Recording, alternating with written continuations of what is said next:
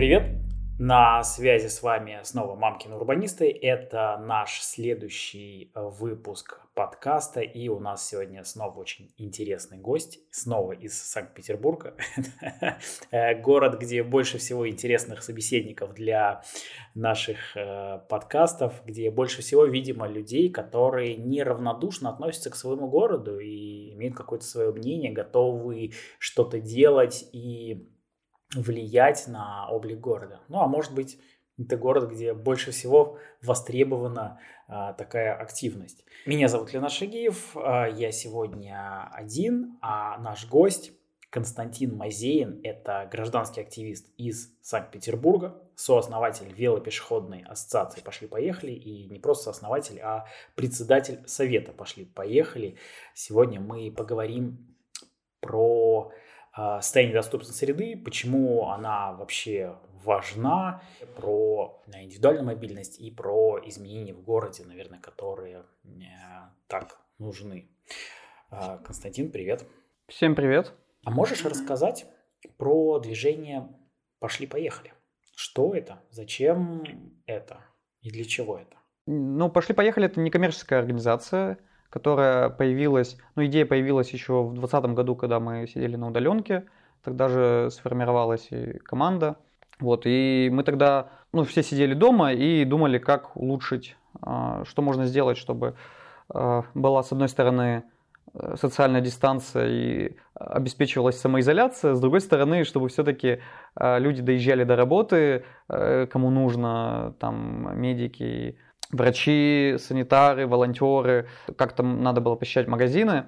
А с другой стороны, транспорт у нас был переполнен, потому что он стал ходить реже, э, люди стояли на остановках, а потом вот э, в переполненном транспорте ехали. То есть нужна была какая-то альтернатива.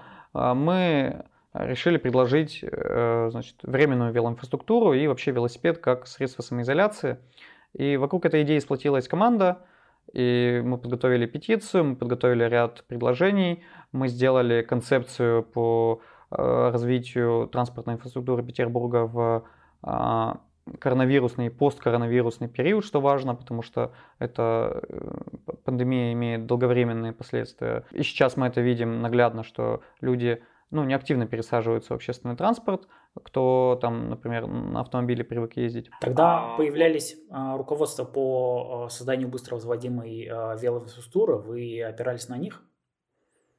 А, скорее наоборот. Это руководство э, делали там УТС Lab в коллаборации с ОСИ с Let's Bike It, и э, вот в качестве наработок они как раз использовали нашу концепцию, ну, потому что мы с ОТС Лабом э, как раз эту концепцию и создавали. Там, в основном там Дима Баранов, вот э, в основном с ним делали. И, соответственно, дальше это просто получило развитие, и сейчас уже э, ОТС э, там с с теми же партнерами, там еще много кто добавился, они сделали уже велоруководство, то есть э, по постоянной инфраструктуре очень хорошее, основательное, в общем, рекомендую.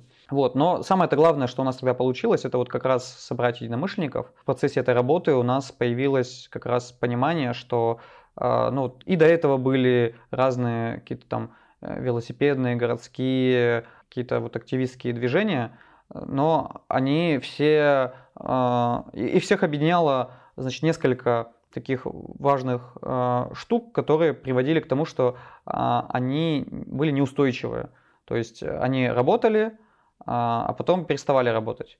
И мы вот посмотрели их опыт и проанализировали, и, в общем-то, несколько выводов как раз сделали. Первый вывод это про персонализацию или персонификацию.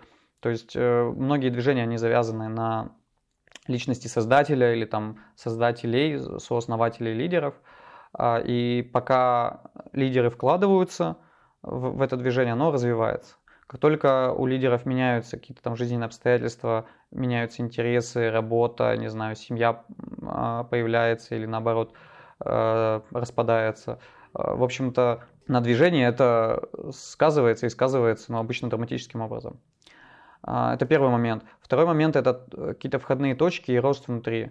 То есть э, как, э, как, человек, как человеку прийти в эту организацию, как ему внутри вырасти, как ему стать вот новым лидером. Третий момент – это вот какой-то профессиональный рост, ну, профессионализм как, как работа. То есть пока всякие активистские проекты делаются на энтузиазме в свободное от работы время, у этого очень велик риск выгорания, то есть люди, которые это делают в свободное от работы время, они устают э, и э, могут просто там ну, перестать это делать и вместе с, со всем накопленным опытом уйдут. С одной стороны, с другой стороны, э, их неким будет заменить, потому что экономика не построена. То есть, э, ну и вот э, мы занимаемся тем, что, во-первых, мы сделали такую деперсонализированную структуру, то есть э, мы в основание заложили а, управляющий совет у нас есть, который выбирается значит, э, голосованием членов ассоциации. То есть у нас есть выборы, они проходят раз в два года для совета. Еще у нас есть должность, которая у нас по законодательству должна быть, это исполнительный директор, значит, который ну, всю юридическую ответственность несет а, за действия. А, вот, и ну, мы договорились, что у нас он на общих правах просто входит в совет, и, в общем, мы все вопросы решаем советом, общим голосованием, ну, стратегические вопросы.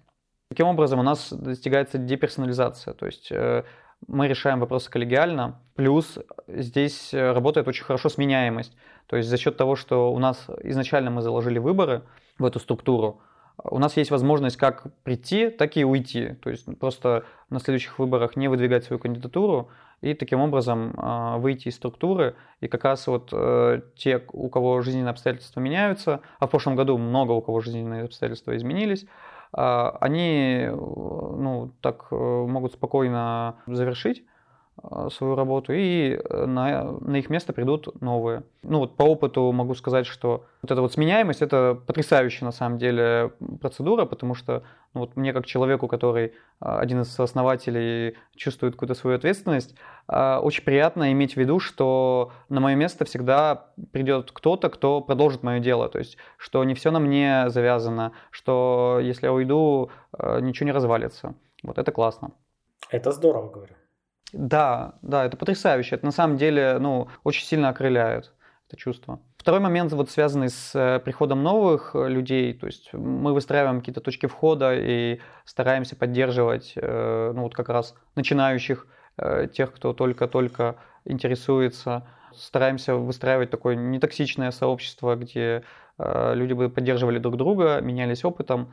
А, вот стараемся делать это открыто, прозрачно, так чтобы ну, информация накапливалась, и опыт он накапливался. Ну и третий момент, это значит, связанный с экономикой. Ну, у нас есть э, членские взносы, у нас есть значит, возможность э, поддержать нас частным пожертвованием, то есть у нас есть сайт, где мы собираем донаты. Ну, соответственно, люди могут подписаться, они могут участвовать в нашей жизни как вкладывая свои свое время, там, волонтерить или участвовать как-то там написанием писем, так и просто подписавшись на регулярное пожертвование, э, так, чтобы у нас был какой-то стабильный бюджет, который, на который мы могли опираться в своей деятельности и выстраивать системную работу. Куда вы направляете этот бюджет? Э, ну, основное это, конечно, зарплаты.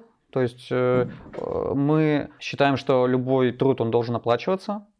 И пока у нас, к сожалению, ну, команда, которая работает, она э, ну, в основном работает на энтузиазме, и, но очень хочется закрыть базово, ну, чтобы хотя бы команду мы могли обеспечивать, чтобы у нас как раз была постоянно действующая э, команда людей, которые, которые на постоянке этим занимаются.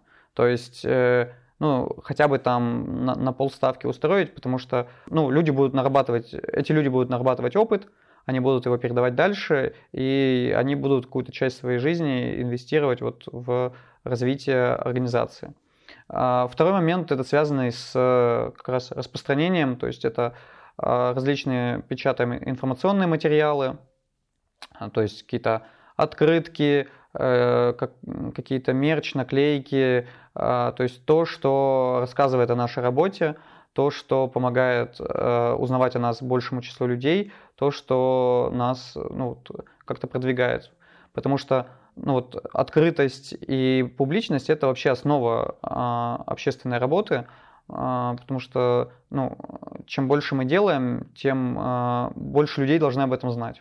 Здорово. Это очень интересная тема, и мне кажется, нам нужно сделать отдельный выпуск вообще про то, как строить такое сообщество, именно как организацию. Да? А есть много сообществ каких-то активистов, которые при там, э, каких-то изменениях довольно быстро распадаются, недолговечные, и обычно есть кто-то, кто там тащит это на себе, когда он там устает, перегорает, все, соответственно, заканчивается. Вот. У вас очень интересный, уникальный опыт, и интересно было бы о нем узнать, чтобы люди в других городах, скажем, могли э, что-то похожее повторить.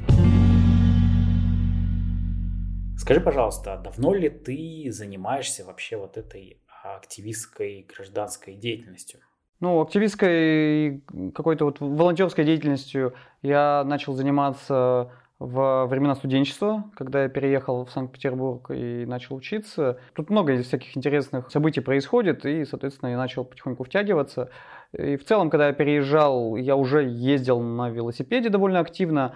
Я ну, сидел в интернете, у нас уже был интернет в то время, и, конечно, видел, что очень много а, различных мероприятий, интересных очень проходит именно здесь, в Санкт-Петербурге. Увидеть все это своими глазами было крайне интересно.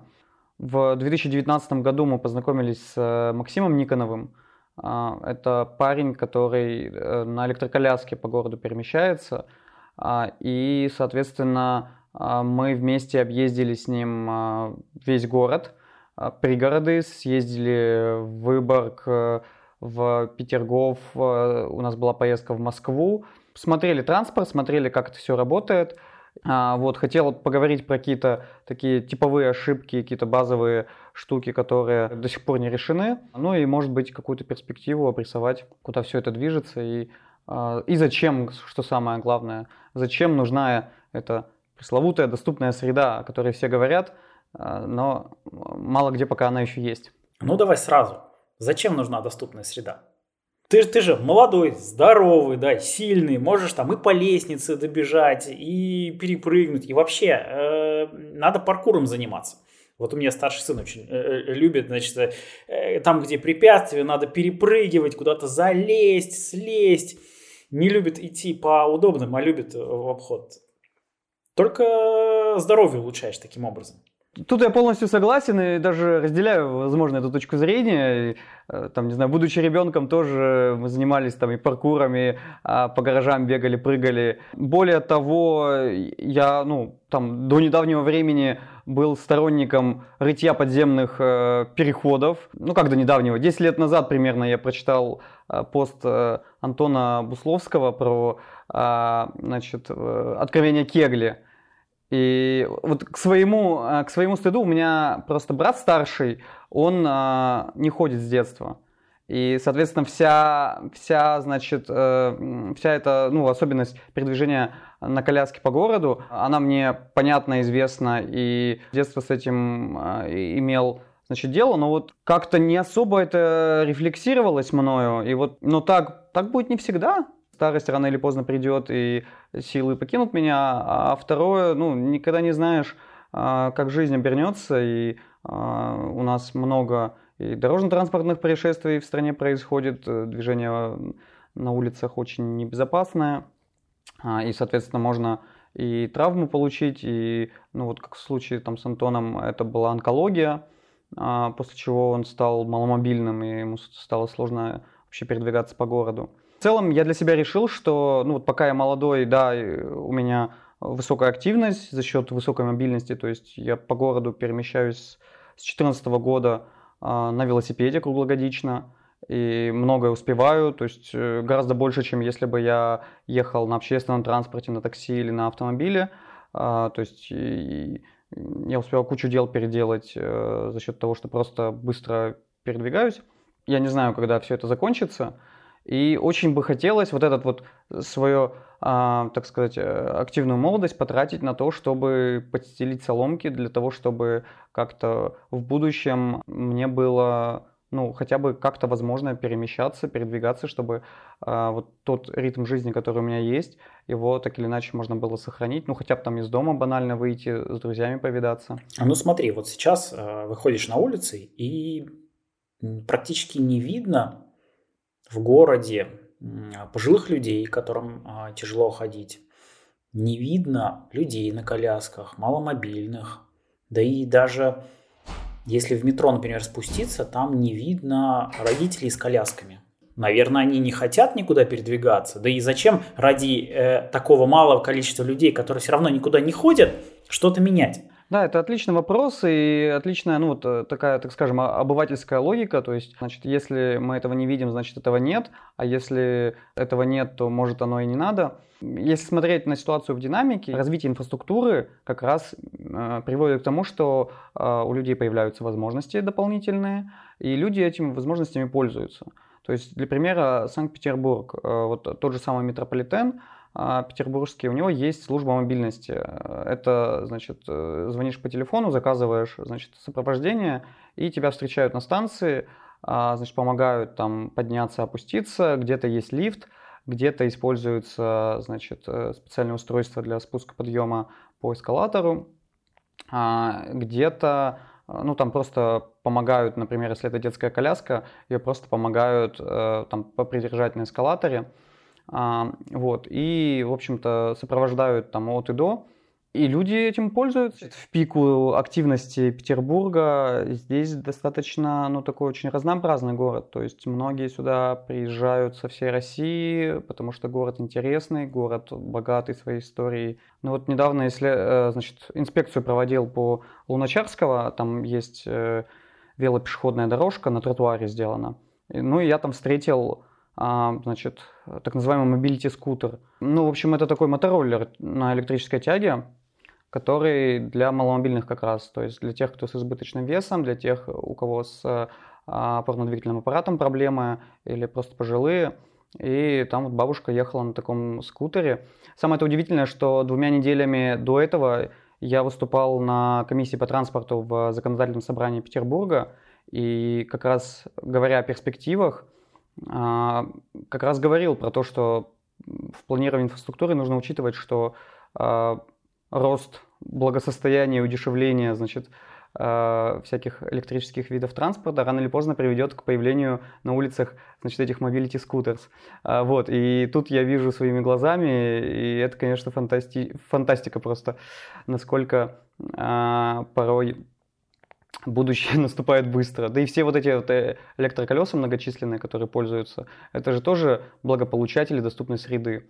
То есть и электросамокаты, и те, кто на велосипедах ездят, и, в общем, а, ну вот круг благополучателей, если его очерчивать, он, э, он достаточно широк. То есть э, маломобильными так или иначе там где-то от трети до половины людей становятся. Идешь ты там, а, например, в аэропорт с чемоданом на колесиках, или э, с сыном гуляешь, или э, просто, там, не знаю, бабушке помогаешь э, донести продукты из магазина. Э, это все, по сути, э, маломобильность. Ну и, конечно, есть как, как, как проблемы, так и успехи. Очень интересно. Вот как сейчас, по твоей оценке, обстоит дело с доступной средой в России вообще и в Санкт-Петербурге в частности? Ну, я могу, наверное, основные какие-то тренды, что ли, назвать, выделить. Ситуация, мягко говоря, плохая. Такого, чтобы человек э, маломобильный чувствовал себя, значит, комфортно в наших городах, э, ну, это, наверное, только, пожалуй, в Москве, и то в центральных районах можно э, ну, то есть такая вот прям доступная-доступная среда, где она бесшовная, где, а, ну, то есть а, нет какой-то дискриминации постоянной и вездесущей. Да, сейчас ну, есть... регулярно приезжая в Москву, я каждый раз радуюсь тому, как все лучше становится ситуация с доступной средой в центре Москвы. Но когда отъезжаешь куда-нибудь подальше, там все не очень хорошо. Вот. Но в целом а, тенденция очень хорошая. Ну да, то есть э, проблема начинается на самом деле еще даже дома, э, потому что ну, у нас, как сказать, есть некие строительные нормы, и те же самые дверные проходы, они часто уже, чем коляска. За порогом дома там находится подъезд обычно, э, на который, ну, в общем, нужно оборудовать подъемниками, если просто лестница. А если это там, допустим, третий, четвертый этаж, это каждый лестничный пролет необходимо подъемником а, оборудовать. И это, конечно, колоссальные затраты. И ради одного маломобильного сейчас у нас пока такого не делают.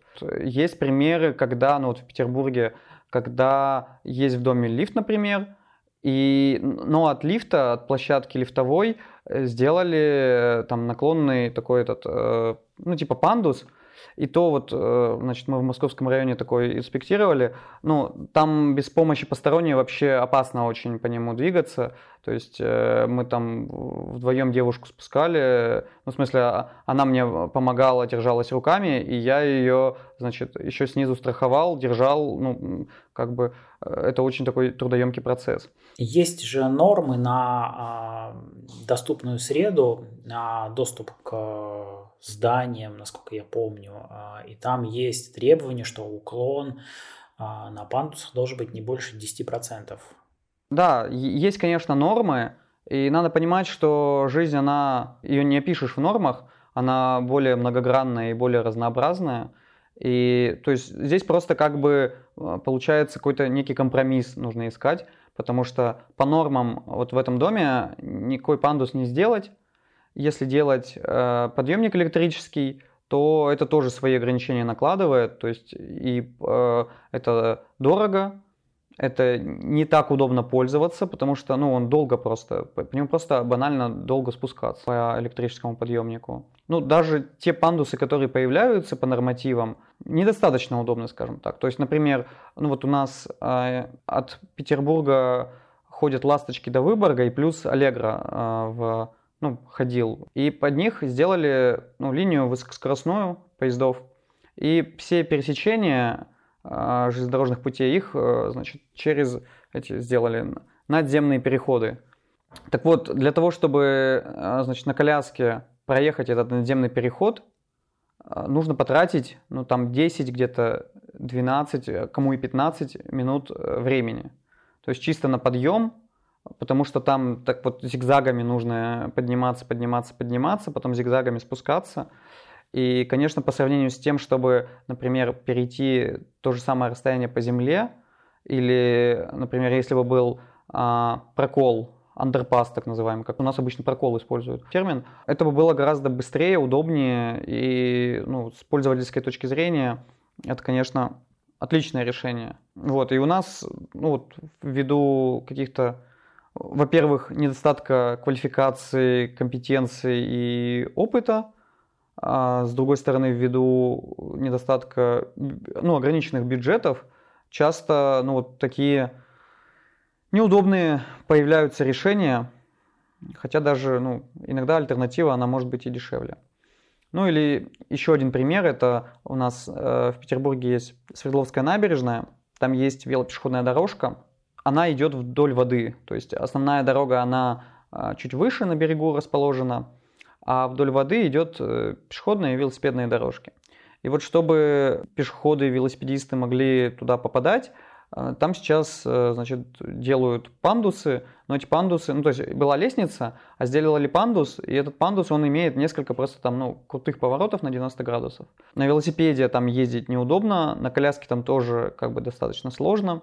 Значит, в чем минус этих пандусов? В том, что они узкие, у них по бокам перила, и с одной стороны, это, конечно, удобно, что можно там руками держаться, но если, например, пользователь на электроколяске или на велосипеде едет, то, конечно, ему эти перила только мешают. И альтернатива может быть просто какой-то пологий спуск, который э, будет как бы вдоль берега спускаться к нижнему уровню. И много где на набережных такое сделано. В целом это решение, оно даже иногда может быть и дешевле, чем городить вот такие металлоконструкции. То есть оно там требует в основном а, просто земляных работ, сделать пологий склон. Вот, но у нас вот делают такие металлоконструкции. А если вот как-то в цифрах попробовать оценить, то есть а, какой процент улиц у нас а, оборудован вообще доступной средой? Ну, я могу сказать, э, опять же, за Петербург, потому что здесь имею опыт, Петербурге в основном, ну, по большому счету, есть необходимые занижения, то есть по улицам можно двигаться. Плюс транспорт у нас э, низкопольный и а, оборудован аппарелью откидной, то есть э, там автобус или троллейбус, подъезжая к остановке, водитель, если видит э, пользователя в коляске, они предлагают помощь, они спрашивают, нужно ли э, им куда-то поехать на этом маршруте. Если да, то они откидыв... выходят, откидывают аппарель и помогают, значит, э, встать на площадку для э, там, где вот э, большая грузовая по центру и на... спрашивают, докуда ехать, и, соответственно, на той остановке а, также откидывают, помогают выйти. То есть даже если где-то какая-то улица недоступна, всегда этот участок можно преодолеть, ну или там практически всегда, а, таким вот образом на транспорте. А, вот. Но при этом, а, все-таки говоря про доступную среду, важно понимать, что она должна быть непрерывной. А у нас часто так бывает, что идет, э, идет непрерывно-непрерывно, а потом где-то не хватает занижения. И это большая очень проблема. Ну вот, э, к примеру, э, главная наша магистраль Невский проспект, а, она недоступна. На ней в нескольких участках есть ступеньки. А, это ну, памятники исторические вроде Аничкова моста. Там ступеньки прям большие – а, и это возле площади Островского. Там есть сквер, и вот э, перед ним брусчатка. Ну, к ней также, в общем, нет доступа. И в этом месте просто, если человек приезжает туда на коляске, он просто по проезжей части вынужден двигаться. При том, что ширина проезжей части там избыточная. То есть, э, например, на, той же, а, на том же Аничковом мосту можно просто организовать какой-то а, дополнительный тротуар, чтобы создать вот эту непрерывность доступной среды. Там этого, к сожалению, сделано. Вот, да, вопрос еще был, кстати, про, про регионы. Э, раньше это была проблемой, эта проблема и остается, но раньше решений не было. А сейчас, ну вот там последние 10, даже, наверное, 15 лет очень сильно изменилась нормативка. Как раз появились вот эти все требования на доступную среду как раз э, появились э, разные там и федеральные программы, то есть на это начинает выделяться финансирование. Плюс последние несколько лет по стране стартовали транспортные реформы. А, в рамках транспортных реформ, ну, тоже важно об этом сказать, что обновляется подвижной состав, то есть современные автобусы, э, там где-то, если это автобусы малой вместимости маршрутки, это все равно там закупаются обычно «Газель Next 2», у которых задняя площадка, она низкая, и туда есть доступ маломобильным. Там есть аппарель. Но вот если смотреть на ситуацию в динамике, кажется, лед тронулся, и а, мало-помалу а, проблема решается. А, вот. И тут, наверное, важно еще поговорить про, наверное, какие-то а, то, что называется менталитет, про какие-то ментальные еще особенности в том, что мало изменить инфраструктуру, а, важно еще менять отношения. Те же самые автобусы, даже с аппарелью, они не смогут взять на борт маломобильного там, ну, человека в коляске, если водитель не останавливается на остановке, если он не понимает, как этим пользоваться, если он просто игнорирует желание человека в коляске сесть. У нас такое, к сожалению, встречалось. То есть а, мы проводили вот в а, марте инспекции, и водитель просто уезжал, он отказывался нас сажать. И это большая проблема, потому что, ну, а, все-таки хочется рассчитывать на надежность транспорта, на то, что ты уедешь. В целом у маломобильных, ну, им достаточно тяжело планировать свое передвижение, потому что нужно все просчитать. И нигде, ну, чтобы не было никаких а, накладок а когда автобус просто из-под носа уезжает и оставляет на морозе, это, конечно, ну, вообще нонсенс. А, и ситуация, ну, неприемлемая. И вот как раз даже в Петербурге, даже с, с, с учетом всех вот э, всех каких-то э, там изменений последних лет, э, с этой проблемой мы сталкивались. Мне сложно говорить там за всю Россию, но я недавно, значит, ездил в Тверь, я ездил еще в Сыктывкар, и вот, ну, по, ну, Выборг тот же самый. Я вижу, что ну, там с занижениями вообще аховая ситуация. В том же Сыктывкаре часто даже тротуар отсутствует. То есть э, там просто э, на месте тротуара либо вот э, такая крошка, потому что там была плитка, э, бетонная плитка, которая распалась, э, либо там, ну, даже тротуар может отсутствовать, и там даже э, целый район есть, там вообще, э, значит, он Заречье называется, там, там вообще нет дорог, и, ну, в смысле, дороги грунтовые и тротуары, э, эти настилы. Знаешь, с чем я сталкиваюсь э, вот в, скажем, провинциальных городах? Да и не только, на самом деле, везде это есть, наверное, в той или иной мере, что люди, многие просто не знают, что может быть по-другому.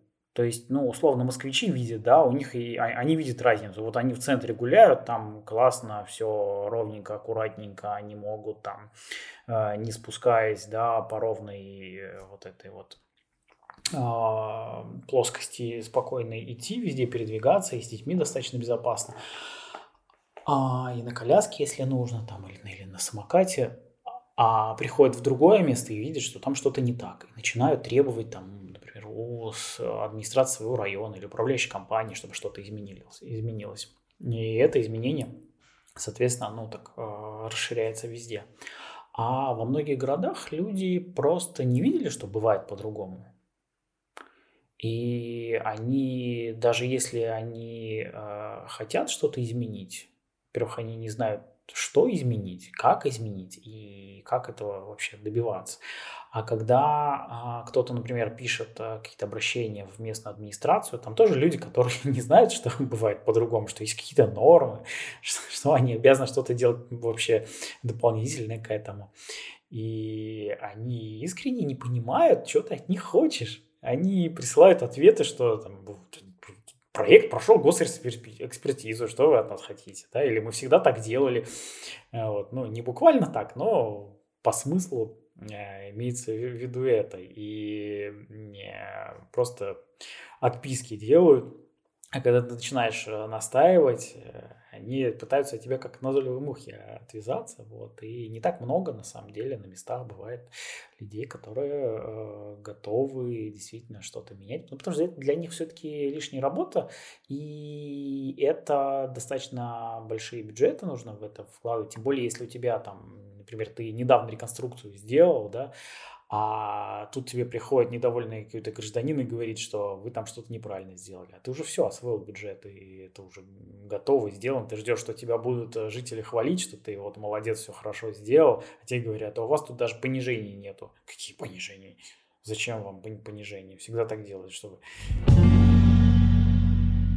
Но ты говоришь, что участвуешь в каких-то э, комиссиях, вы инспектируете какие-то улицы. Расскажи, пожалуйста, как ты до этого дошел и как условно какому-то жителю среднего российского города начать делать то же самое и как-то влиять на облик своего города? На самом деле история моя, моего гражданского активизма, она началась э, совсем не с города и не с доступной среды. Э, по-моему, первое вот какое-то обращение, которое я отправил, оно было э, неожиданно в Росгидромет. Интересно. Значит, а плохой погоде? А, да, да, ну почти. Есть такая сеть, э, значит, ДМЛРС, метеорадары доплеровские. А, они зондируют атмосферу и видят, где, э, где облачность, где, значит, э, в каком месте дождь, в каком есть вероятность образования а, грозы, града и всяких других опасных метеоусловий. Значит, ну, это перспективная технология, потому что она в реальном времени позволяет э, видеть погоду на там, десятки километров вокруг этого радара. И была выстроена сеть, которая ну, практически там покрывала всю Россию. Вот, и в какой-то момент данные с этих радаров, э, их э, ну, как бы засекретили, их сказали, что они для служебного пользования. А, вот, и я, поскольку интересовался, я, в общем-то, увидел посты с, э, про эту ситуацию, а, очень возмутился, потому что, ну, я ими пользовался сам, потому что, ну, вот, когда на велосипеде куда-то едешь за город, а, я, я смотрел, потому что хочется понимать, э, какая будет погода, будет дождь, не будет. Вот, ну и, соответственно, я там, там был предложен шаблон, я его посмотрел, почитал, откорректировал, отправил, вот, получил э, там стандартную отписку, еще какие-то там письма поотправлял. Но вот э, первое свое, тогда еще бумажное письмо мне в ответ пришло. Самое главное, что я получил ответ, что кто-то его напечатал и э, мне выслал. А, вот. И потом оказалось, что ну, есть 59-й федеральный закон, который, в общем-то, на органы исполнительной власти накладывает такое обязательство по рассмотрению обращений. То есть любой гражданин имеет право а, обратиться Э, написать письмо, э, и э, орган, куда он будет, куда это обращение, куда это письмо будет направлено, он обязан его рассмотреть по существу, ответить. А, вот. И если это вне рамок компетенции этого органа, он обязан сам переслать туда, куда это письмо должно уйти. То есть система выстроена максимально так, чтобы чтобы значит, человек получил ответ на свое письмо, чтобы он, в общем-то, добился Э, того, чего э, он хочет. Эта система иногда приводит к интересным эффектам. Я не раз наблюдал, что пишут там какой-нибудь эм, письмо в какой-нибудь контролирующий орган, например, э, проверить работу там какой-нибудь э, организации, что там э, у них что-то не так, да, и этот орган просто пересылает э, в эту организацию э, э, письмо с личными данными человека, который написал, они потом ему пишут в личку, типа, а что ты на нас тут жалуешься? Вот мы тебе сейчас воду отключим за это, например. Мы так рассказываем, она курьезная, но она абсолютно противоправная. Такое, к сожалению, встречается достаточно часто, что, значит, жалобы спускаются на, туда, где жалуются, и причем с личными данными. А, это напрямую противоречит 59-му федеральному закону. А, вот. Но вопрос-то был касательно того, ну, какие-то первые шаги. Конечно, э, первые шаги, наверное, лучше начать с каких-то простых э, проблем, которые, ну, которые так или иначе проще всего решить. А, ну, я бы на самом деле посоветовал там а, обратиться ну, к ближайшему своему, значит, э, так сказать, а, окружению, оглядеться по сторонам, что у вас, э, ну, что у вас в доме, там, не знаю, в подъезде или парадной, что во дворе у вас не работает, ну, то есть какие-то, может быть. И вот попробовать эту проблему решить, а потому что, ну, во-первых, это какая-то близкая проблема, что вы ее видите каждый день, вы можете ее проконтролировать. А, а во-вторых, есть личная мотивация, и потом эта история будет вас э, дальше, если вы ее доведете до конца, она будет вас дальше мотивировать, потому что э, вы каждый день будете проходить мимо этого места и будете понимать, что проблема решилась благодаря вашей инициативе, благодаря вашим усилиям. То есть э, выбрать какую-то, ну, вот такую болевую точку, попробовать написать обращение по ней. Обращение пишется очень просто, то есть не нужно знать никаких э, там каких-то ГОСТов, нормативов, законов, не обязанность гражданина. Человек просто пишет, может, имеет право написать письмо в вольной формулировке, главное, чтобы там не было оскорблений. То есть просто грамотно изложить проблему, что тут у нас, например, вот не работает кнопка лифта, или тут у нас, э, не знаю, там лампочка не горит, э, пожалуйста, почините. Да, там должна быть вся фактология по, про адрес, чтобы э, это место нашли. Вот. Ну и, соответственно, если вы так пишете, вы себя защищаете от того, что вы ни на кого вроде бы не жалуетесь, и даже если ваши личные данные куда-то утекут, вряд ли вам будут названивать и угрожать, называть вас там кляузником. А, а с другой стороны, велика вероятность, что это исправят. А можешь рассказать э, какие-то примеры, которые удалось э, решить, что удалось улучшить с помощью вот, ну, вот в твоем опыте? Ну, моя любимая история это про яму. Значит, ну тоже отчасти она в тему выпуска про доступную среду. А, значит, ну в Петербурге есть такой Пискаревский проспект. На нем в 2017 году решили сделать велодорожку. И, в общем-то, ну вот решили в 2016 году сделать, в 2017 уже появилась велодорожка. И раньше я там ездил по проезжей части и не обращал внимания на какие-то проблемы на тротуаре. А после того, как появилась велодорожка, она там перед перекрестками выходила на тротуар, я в одном месте заметил, что а, значит, из-за а, ларьков, из-за торговли очень узкий тротуар в одном месте, и прямо посередине там яма. Там, а, ну, то есть, э, там плитка уложена, и эта плитка просела, там такая неудобная волна, по этому месту неудобно ходить, по этому месту неудобно ездить. А, вот, и я эту яму со всех сторон сфотографировал, выложил во все возможные соцсети, значит, ну, то есть, что вот тут такая яма, проблема, и писал везде в комментариях. Конечно, эта яма, она несколько лет там продолжала существовать, Пока я, значит, какое-то время спустя не узнал, что у нас есть, значит, приложение «Наш Санкт-Петербург» в городе, и там есть такая категория, как э, как раз, значит, нарушения, э, связанные ну, вот вокруг люков, там а, как раз посередине этой ямы торчал люк. А, вот, и я увидел, что там есть категория, связанная с люками, и если просто яму отправить, то ее, возможно, там будут несколько лет решать, потому что там адресная программа, решение может затянуться. А тут был люк, поэтому я отправил жалобу на, на люк, и буквально там в течение ну, месяца, даже, по-моему, там несколько недель ушло на то, чтобы ну, просто приехали, как это, разобрали, э, подсыпали и утрамбовали, заложили заново, и все, там идеально ровная поверхность, очень э, красиво, гладко.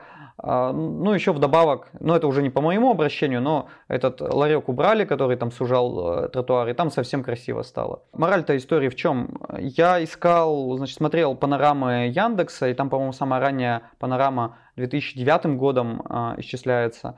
И даже на этой панораме уже была эта яма. Вот эта история про то, что, ну, на самом деле проблем очень много, и они неисчерпаемые, и где-то каждого ждет его яма, ждет, пока, э, значит, э, кто-то на него, кто, кто-то на нее обратит внимание. Вот, и я, в общем-то, желаю каждому найти свою яму, а, в общем-то, научиться таким образом а, исправлять городскую среду, таким образом улучшать мир вокруг. А, но нужно еще знать, куда писать. То есть хорошо, э, значит, мы знаем, что для Санкт-Петербурга есть э, такое приложение «Мой Санкт-Петербург». Вот в Татарстане, я знаю, есть э, приложение «Народный контроль», да, делает примерно то же самое, там тоже много разных категорий, в которые можно написать а, какие-то заявки о каких-то проблемах, которые ты видишь вокруг. Вот. А что делать в других регионах, интересно? А, мне очень рекомендуют, я сам еще не пользовался, но все очень рекомендуют знакомые друзья, вот кто заявки подает. Госуслуги решаем вместе. Тот же вот наш Санкт-Петербург очень много там нареканий на работу модераторов. Госуслуги решаем вместе, там э, эта проблема не наблюдается. То есть там более сложные вопросы решаю, могут решаться, их не отсекают. И вот как рекомендация, я сам не могу сказать, но много слышал положительных отзывов. Вот. А, но в случае, в любой непонятной ситуации просто пишите на сайт администрации, просто пишите в, ну, в адрес администрации своего города, а они просто переправят э, туда, куда нужно. То есть они, они понимают, они разбираются и переправят просто. То есть заходим на сайт администрации своего там, города или района, а, находим, там должна быть да. интернет-приемная или возможность обращения. Да, прием обращения обычно написано, да. И туда пишем а, информацию, что мы хотим изменить, да, какую видим проблему. Отлично, спасибо. Инструкция звучит довольно четко, понятно. А, единственное, сразу хочу предупредить, обычно кто первый раз это делает, надеются, что верят, что вот я сейчас напишу сообщение, и вот они там исправят. Нужно быть готовым к тому, что придется писать повторно, писать еще куда-нибудь, и может потребоваться много времени, для того, чтобы э, дело сдвинулось с какой-то мертвой точки. Но иногда бывает, что из первого раза срабатывает, вы обязательно попробуйте. Чем больше людей напишет, тем больше вероятность, что ситуация изменится. И если вы напишете, вероятность э, того, что что-то изменится, точно есть. А если никто не напишет, то, вероятно, на, на это и не обратят внимания. Да, все верно. Я бы еще добавил то, что э, очень важно здесь, да, не разочаровываться, не демотивироваться, потому что многие, кто получают ответ в первый раз, э, и ну, там очень много терминов, там очень много канцелярита, и в этом сложно разобраться, но всегда есть люди, кто уже этот путь прошел, Я всегда поддерживаю тех, кто активничает, и тех, кто, тех, кто пишет обращения. Если у меня что-то спрашивают, я всегда консультирую. А, вот. И я уверен, что а, если не я, так э, кто-то другой из, э, так сказать, э, комьюнити вам обязательно поможет. Поэтому обращайтесь, ну, не стесняйтесь обращаться за помощью и э, помогайте сами и э, принимайте помощь от других. Да, здорово. У меня есть пример на эту тему, наверное, который будет показательный. Я как-то приехал на э, родину к своим родителям, обнаружил там э, построенный новый парк. Ну, то есть сделали классный парк, действительно все хорошо, ухожено, там красиво. А, только вот на границах этого парка с, осталось это, с внешней территорией а, забыли сделать доступную среду. То есть э, вот по границам парка все, все хорошо, а, а вот входы, как бы выходы, да, а, их там много, он ну, длинный. И вот все вот эти тротуары, забыли сделать нормативные спуски, соответственно, там пандусы, э, там остались такие высокие бордюры, да, и неудобно ходить. Э, на что я там, открыл то самое приложение «Народный контроль», создал заявку, что вот э, не хватает нормативных спусков, есть вот такой-то там стандарт проектирования доступной среды, по нему перепады высот должны быть там не больше там, одного сантиметра, по-моему, я сейчас точно не помню. Эта заявка там передали в местный исполком. А, местный исполком вначале в первый раз они ответили отказом, что нет, мы ничего не должны делать. У меня заявка в, в, в отмененных, да, что, что ну, не положено, не делаем, так спроектировано. Хорошо, я связался, не поленился, пошел там, связался с органом, который контролирует, собственно, Э, этот народный контроль. Э, говорю, вот так и так, есть такая заявка, я заводил, они ответили, но там же я приложил, по каким э, стандартам они должны были соблюдать требования доступной среды, а они ответили, что нет, видимо, здесь какая-то ошибка, проверьте, пожалуйста. Вот. Они посмотрели, восстановили ее, обратно вернули. Потом они опять исполком взял, отметил, как исполнено. Я думаю, ну ладно, может быть исполнено. Попросил сходить проверить, ничего не сделано опять э, звоню в орган контролирующий э, народный контроль, я говорю, так-так, вот э, закрыли, а ничего не сделали. Они, они там взяли все данные, сейчас, говорит, мы сделаем там проверку, написали представление в исполком, вот. Через несколько дней мне звонит там глава исполкома этого и говорит, ну вот, что, что вы от нас вообще хотите? Вот, то есть они не понимают, что, что Э, там были какие-то требования, и чего я от них хочу, почему я вообще хочу такого. Потому что а, внешняя организация, вроде как там подрядчики какие-то спроектировали и все это сделали, по его мнению, они должны были это все делать, но э, обслуживающая организация в любом случае, исполкон администрация, они должны э, и принимать, и э, поддерживать эту э, историю. А, ну, говорит, мы же всегда так делали. Я говорю, хорошо делали-делали, но есть требования, вы должны теперь делать, э, чтобы было удобно людям. Хорошо, а что мы должны сделать? Я говорю, вот вы должны сделать там нормативные спуски, чтобы люди, у которых, которые передвигаются, например, на инвалидных колясках, да, или просто там родители с детскими колясками могли спокойно э, там, спускаться, подниматься, им было удобно. Ну, мы же, говорит, там э, оставили специальный зазор, чтобы в следующем году, вот через год, мы будем новый слой асфальта класть, и тогда оно выровняется. Я говорю, это, конечно, здорово, но в течение года сейчас люди как должны этим пользоваться? Ну, хорошо, мы сделаем. Через две недели действительно там э, взяли везде, сделали просто асфальтом на, на, налепили такие э, спуски, подъемы и прислали еще раз звонят. Теперь, теперь все, теперь. Я говорю, да, теперь давайте перейдем к следующему пункту. Еще мне не нравится, что вас гоняют. Давайте сделаем что-нибудь для успокоения движения. Нет. Вот, я к тому, что э, часто нужно быть готовым э, делать вот несколько подходов, э, быть настойчивым, продолжать э, э, продвигать э, те идеи, с которыми вы как-то боретесь. Да, я хочу прокомментировать эту историю, очень классная, спасибо, что поделился. Должен сказать, что ты большой молодец, потому что, ну, мало кто идет вот так вот до конца. Вот э, если начать сначала, про то, почему так вообще получается, что где-то на границах какой-то косяк. Значит, есть такое понятие, как граница проектирования. То есть, э, когда делается какое-то благоустройство, э, оно делается в каких-то границах, и обычно э, там тротуар вдоль дороги, он может, он не всегда попадает в эти границы, и, соответственно, на этих стыках а, могут возникать вот такие коллизии, как, как в компьютерных играх, когда там что-нибудь не прогрузилось или край карты. Вот э, для проектировщика, по сути, граница проектирования это край карты, они дальше него не могут доступать. С этим у нас а, много проблем. У нас был замечательный пример, когда, значит, два участка, и вот как в, в анекдоте, ну, то есть каждый на своем участке что-то там спроектировал, построил, только оказалось, что по итогу эти участки на разной высоте. То есть вот здесь срезали уровень, здесь э, там, ну здесь а, на одном уровне срезали, здесь на другом землю, и в итоге там э, э перекос где-то метр разницы, да. И в течение нескольких лет продолжалась эпопея, что спорили, кто должен делать какие-то переходы, то есть лестницы и спуски для того, чтобы люди могли ходить, и люди не могли нормально ходить там. Только перед выборами появились нормальные э, спуски и пандусы. Но на самом деле вот эти проблемы на границах, они имеют сразу несколько решений. То есть э, иногда там э, администрация понимает заранее эту проблему или там проектировщики, и они пытаются как-то по согласованию там с э, администрацией все-таки, э, несмотря там на выход за границу, все равно там что-то запроектировать и сделать. Такие примеры я знаю.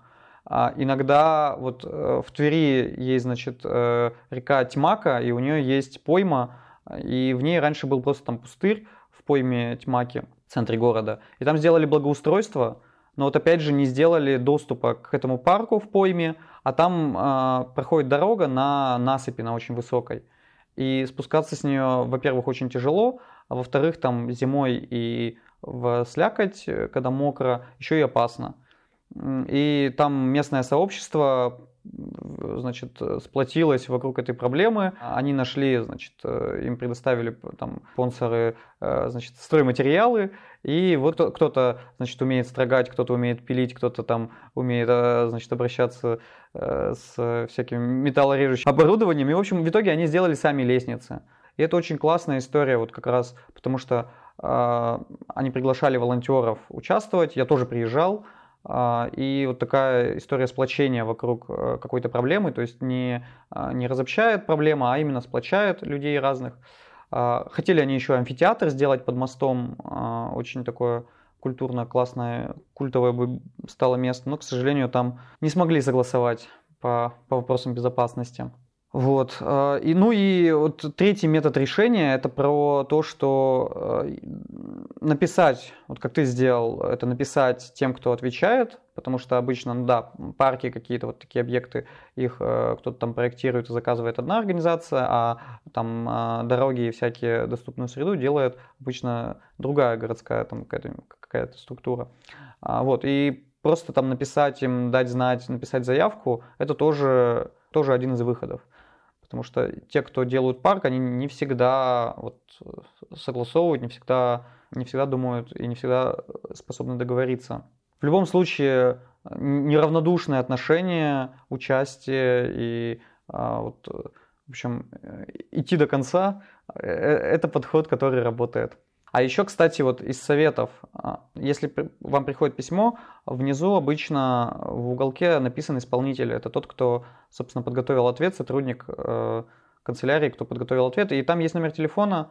И не ленитесь, если вам что-то непонятно в ответе, а, или вы понимаете, что там нет ответа по существу, просто позвонить, а, значит, поговорить по-человечески, в общем-то, объяснить ситуацию и попытаться найти общий язык, потому что, ну, там такие же люди работают. Ну, это такая же работа, как любая другая работа. Как и любые люди, они могут ошибаться, а, могут чего-то не понимать. И просто поговорить, найти взаимопонимание, это всегда полезно и всегда способствует а, лучшей коммуникации, в общем, решению проблем уж точно. Да, позвонить э, всегда работает, и намного быстрее можно решить разные проблемы. И, возможно, действительно, вы просто чего-то не понимаете, почему там то, что вы хотите, нельзя сделать, но вам хотя бы об этом объяснят, расскажут по-человечески. И, может, вы вместе сможете найти, там, поискать новые решения, и как на другом уровне, возможно, можно это решить. Вот. Мне кажется, мы на сегодня э, довольно много уже всего обсудили, и спасибо большое э, за э, эту беседу, было очень интересно. Мы узнали много нового. А, вот. И, наверное, до новых встреч. Ну и давай а, какое-то пожелание, может быть, или э, финишное, что ты можешь сказать, пожелать нашим слушателям? Не оставайтесь равнодушным, конечно же, не унывайте ни в коем случае. Это самое худшее, что может произойти. Хочу пожелать э, верить в себя, верить в свои силы и, конечно же, верить в людей вокруг. В общем-то, прилагать усилия, минимальные усилия, которые вы прилагаете регулярно, они приводят к потрясающим результатам. Проверьте и убедитесь в этом сами. Как говорится, такая камень точно. Спасибо, всем пока.